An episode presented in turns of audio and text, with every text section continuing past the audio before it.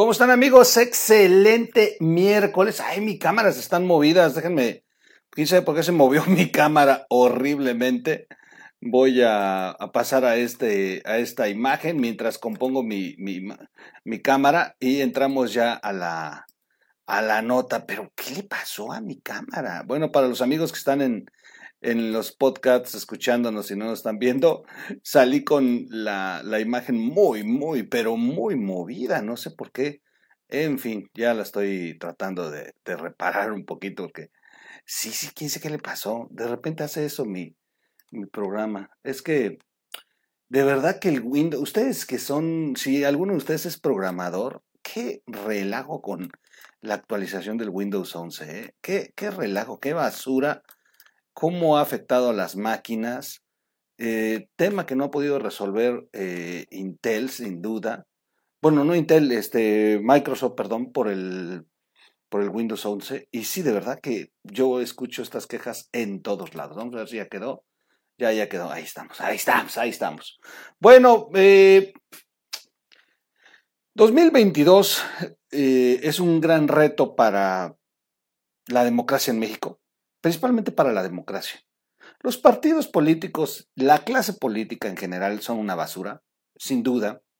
Hay quienes escriben que ya comienzan a haber acuerdos detrás del telón, eh, acercamientos como para poderse repartir territorios, el país, y, aceptar a Andrés como, como un soberano poderoso pero también Andrés, sabiendo que se le está descomponiendo el país y que requiere de la oposición, pues cediendo algunas, eh, algunas pues, posiciones políticas, recursos, en fin, eh, situaciones que, que pareciera que sí fuera así, porque cuando uno ve a la oposición dice uno, ¿es en serio estos son los que nos van a salvar eh, en el 2024? Y, surgen muchas preguntas al respecto, muchas dudas, porque pues solamente vemos que ellos acomodan sus posiciones a, su favor.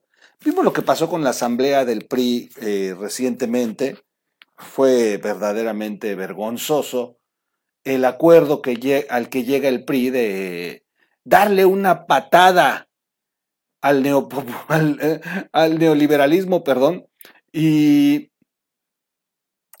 y que, que porque se lo impusieron desde el poder, pues, pedazo de imbécil, bola de ignorantes, ni siquiera saben, bueno, eh, de cada diez consejeros políticos que fueron a esa asamblea, nueve no saben ni siquiera qué es liberal, neoliberalismo, no, no entienden, no saben que, cuál, o sea, de dónde proviene, cuándo se instauró en el mundo, cuáles son las prácticas del mismo. O sea, bola de imbéciles. Y muchos de los que votaron, de hecho todos los que votaron, se han hecho millonarios gracias a ese modelo y, de pronto le, dan la espalda, de pronto le dan una patada. Bueno, pues lo que están haciendo es acomodando el PRI para que no tenga ninguna, eh, eh, ningún choque con sus fundamentos de los documentos básicos, básicos y sus principios como partido, a la hora de que tenga que ir con Andrés Manuel López Obrador en la misma eh, idea como la reforma energética. Vean al PAN con ya felices, ya porque ya tienen una mesa de diálogo, ya van a dialogar, los 10 puntos que entrega Marco Cortés, pero incluye dentro de los puntos analizar la reforma energética. O sea, no que no. O sea, hace unos meses, unas semanas atrás, ¿qué tal decían? No, no, no, de la reforma no va a pasar, pero ni, ni duda. Y ahora resulta que el PRI está modificando y resulta que el PAN tiene una mesa ya de acuerdos y, está dentro de los puntos que Marco Cortés presentó en un spot, el análisis de la reforma energética. ¿Qué? Y bueno, también vemos lo divididos que están los propios partidos, porque al interior de sus propios, eh, de sus bancadas, del partido mismo, de los, los líderes, los cuadros principales, hay división, unos opinan contrario a lo que los dirigentes están tomando como decisión. Y finalmente, este destape de Alito, pues también dices, no, no, no, no, es una basura. Una basura que el PRI nada más esté pensando en el PRI y no en la nación. Pues lamentable porque, porque les voy a decir una cosa, el PRI es importante.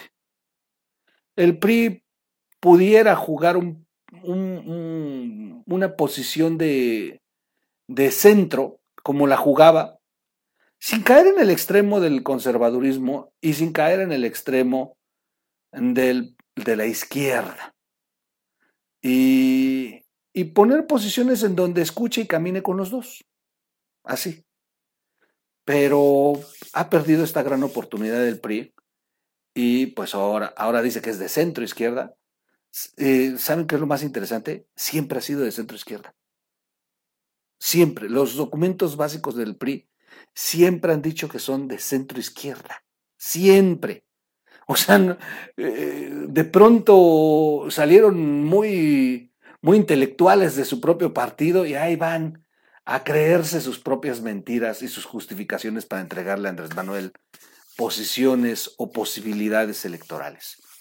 PRI, PAN y PRD irán en alianza en cuatro estados. Qué interesante que solamente en cuatro estados.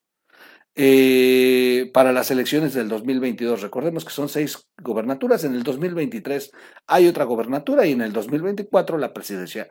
Actualmente el presidente controla 18 estados. 18 estados de 32 actualmente. Si gana 6, 5, 4 el próximo año, va a incrementar su fuerza de manera eh, ya preocupante. Podría tener dos terceras partes del país controladas desde las gubernaturas y el 2024 sería muy, muy, muy complicado para la oposición. Este es el momento en que la oposición podría medio equilibrar y frenar a, López Obrador. Es el momento. El problema es que en las elecciones pasadas del 6 de junio, y no quiero ser eh, de verdad alarmista, ni pesimista, ni, ni, estarme de, de, aquí de negativo. No, no, la realidad es que el 6 de junio del año pasado, del 2020, en las elecciones, eh, sí, se ganaron las alcaldías de la Ciudad de México y algunos eh, municipios importantísimos del Estado de México como Naucalpan. Pero perdimos estados. Perdimos cantidad de verdad impresionante de estados que arrasó Morena, tiene congresos, tiene presidencias municipales. Es, es complicado. El, el, el Valle de México sí votó en favor de los candidatos de estas alianzas del PRI, PAN y PRD, o incluso de los que iban por separado el PAN, pero en el resto del territorio Morena arrasó y territorios que, que eran PRI o que eran PAN incluso. Y, esto preocupa porque entonces la estrategia que ha tenido Marco Cortés como dirigente del PAN o Alito el dirigente del PRI no ha tenido resultados y del PRD, bueno, híjole, híjole, son un fantasma, pobrecitos. Digo, electoralmente perdieron todos desde que, desde que se, vació la casa y se fueron a Morena. Entonces está complicado. Sin embargo, bueno, le, le, ponen, le ponen sabor a esto, anuncian que se presentarán juntos bajo la coalición Va por México en las elecciones estatales de Aguascalientes, Durango, Hidalgo y Tamaulipas para el 2022. Así que eh, se quedan sin, sin eh, poder tener esta posibilidad de, hasta el momento, de ir en, en, coalición Oaxaca y Quintana Roo. Dicen que están en una posible negociación. Híjole, Oaxaca. Ay, ay, ay un gobernador que ha sido demasiado generoso con López Obrador y que y con la oposición y con Morena y que en las pasadas elecciones pues arrasaron. Sin duda arrasaron y, y bueno, pues es una derrota anunciada para Oaxaca, a menos que el proceso interno de la selección de candidatos se les, se les complique de manera fuerte porque sí hay un enfrentamiento muy grande entre los precandidatos. Entonces Oaxaca en una de esas podría terminar eh, con un candidato o una candidata muy débil, muy confrontada y una desbandada de Morena para alinearse con el candidato o la candidata que decida eh, Alejandro Murat. Esa es, la, posibilidad que tendría y ese es a lo mejor el juego que traen. Vamos a esperar. Por eso es que Oaxaca todavía está en stand-by y, eh, y, el, y Quintana Roo. Así que vamos a ver, vamos a ver qué se presenta ahí. Eh, en estas cuatro entidades dicen que están listos para ir en coalición y este, esto dicen que les permite tener mayor capacidad de competitividad. Sí, sin duda las alianzas son buenas, sin duda. El... ¿Por qué son buenas? Porque no te permiten que se pulverice el voto, que eso le interesa mucho a Andrés Manuel. Por eso lanzó tantos partidos en la contienda pasada, para que se pulverizara el voto. En esta hay una gran oportunidad porque no, se va a pulverizar el, el voto solamente por uno, Movimiento Ciudadano. Y que, por cierto, el dirigente del PRI acusó a Movimiento de Ciudadano de estar trabajando para Morena porque divide el voto, el voto de oposición. Esto, pues porque Movimiento Ciudadano se ha negado a sumarse a esta coalición de partidos y ha decidido caminar juntos. Han tenido el éxito en Monterrey, en Nuevo León, pero tampoco que se la crean que van a tener este éxito en todo el país. O sea, eh, hay territorios que sin duda los conquistaron por otras estrategias. Digo, la de Samuel era el último en las encuestas, pero Samuel jugó estrategias muy interesantes contra una candidata que se empantanó en sus mentiras, en sus escándalos, y que ya no pudo eh, regresar después de haber caído desde el primer lugar. Y bueno, pues el candidato del PRI, del PAN, lo único que hicieron fue abrirle más el camino a Samuel con esas viejas prácticas que ya no quiere el pueblo y el electorado. Y Samuel conquistó un segmento de la juventud, su campaña, bueno, más bien la campaña de su esposa fue brutal, así que pues, el fenómeno de Samuel es Samuel y su esposa, no Movimiento Ciudadano. Se equivoca Movimiento Ciudadano si cree que por este éxito electoral de dos, tres cuadros que fueron muy sobresalientes pueda hacer eh, la diferencia en, en, estos estados. Digo, en Oaxaca están perdidos, pero completamente perdidos, porque todos los que eran de Movimiento Ciudadano hoy están en Morena. Ellos fundaron Movimiento Ciudadano. Hoy todos los de Movimiento Ciudadano están en Morena, por ejemplo, en Oaxaca. Así de sencillo. Y en otros lados han ido al PAN y así. Entonces, bueno, interesante la acusación que hace el líder del, eh, del, del PRI.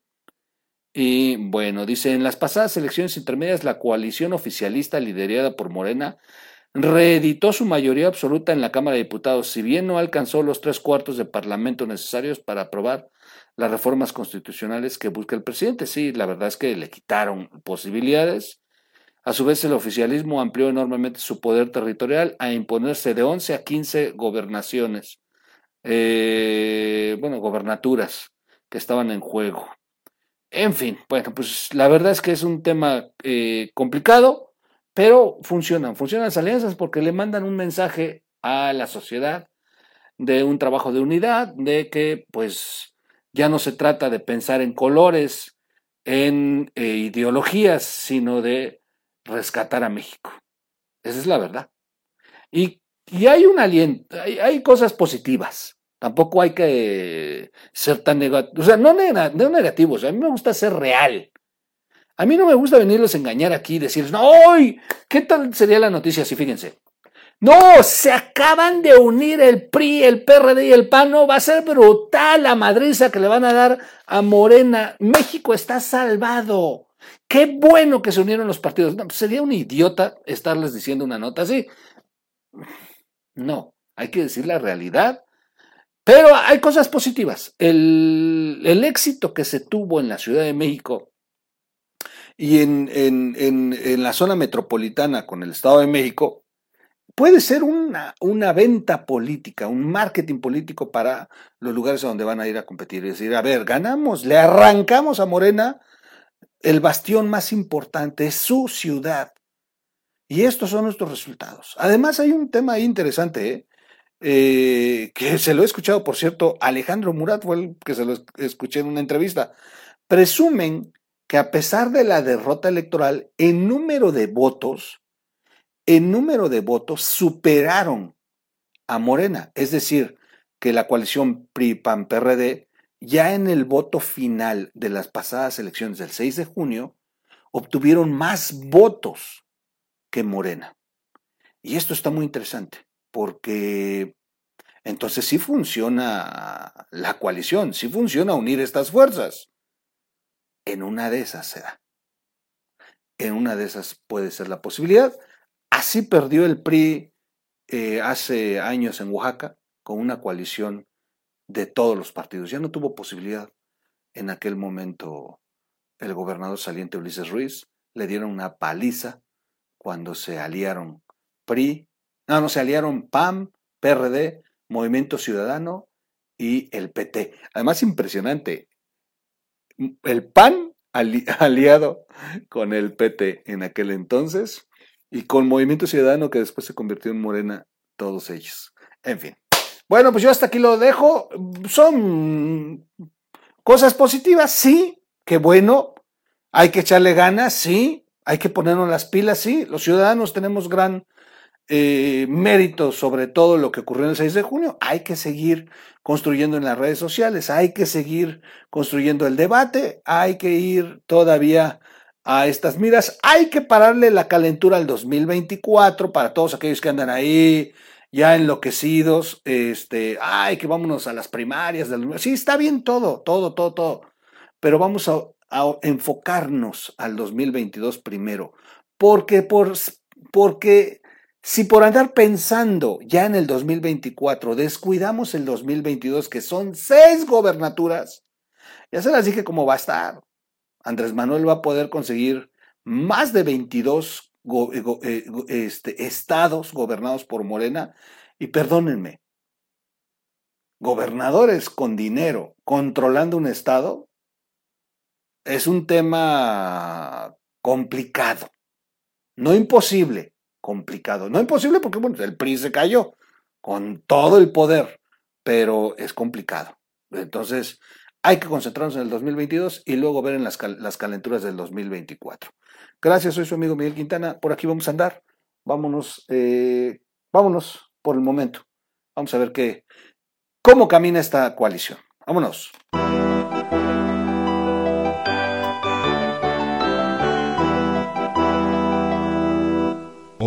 Radio.